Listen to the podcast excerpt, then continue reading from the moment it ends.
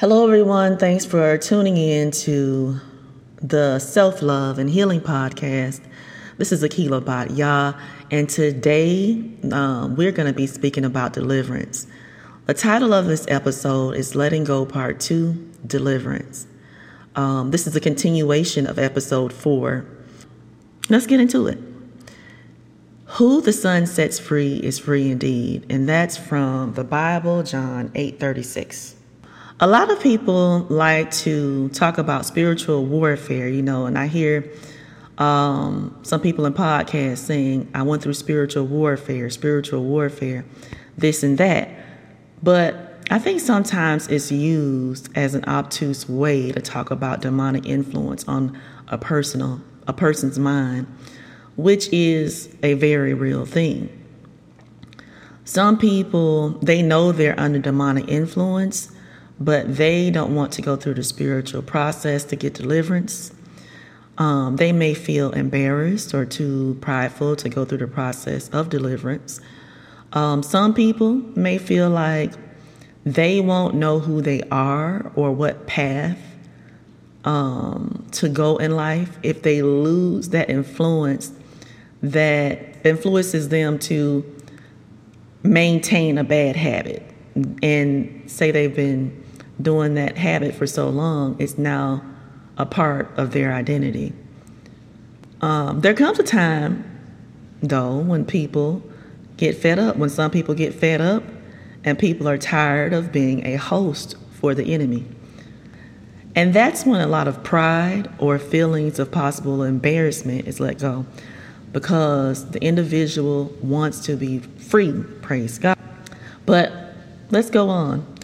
When a person is ready to let go of that influence and a part of their uh, current identity that may have been formed, that person may get deliverance. And what I mean is deliverance from a demon or demons that is influencing them to make bad decisions in their life and to engage in sinful behavior. And this demon or demons can be inside of that person's soul realm or body. And the soul realm consists of the mind, the will, and the emotions. Or the demon could be outside of that person's body. Now, some people say, I don't want to hear that. The devil made me do it stuff. You know, when some when people do wrong or people, you know, um, or engage in sinful behavior or crime or stuff like or things like that. Uh, sometimes, you know, Christians or people that may not even profess to be Christians can see the demonic influence and what that person may have done. And the comment may come up, I don't want to hear that devil made me do it stuff. Well, when they say this, I think they say it in a way to subconsciously discount God, the Most High, the Father of Jesus Christ. And they want to feel good about uh, holding that individual accountable.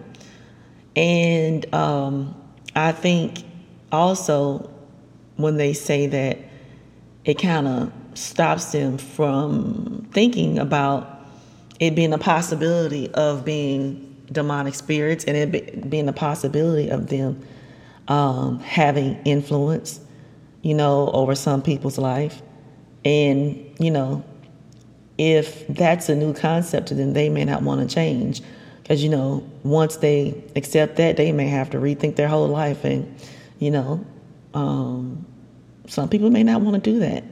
So I agree, though, that the devil does not make people do things, but but he is skilled at influencing.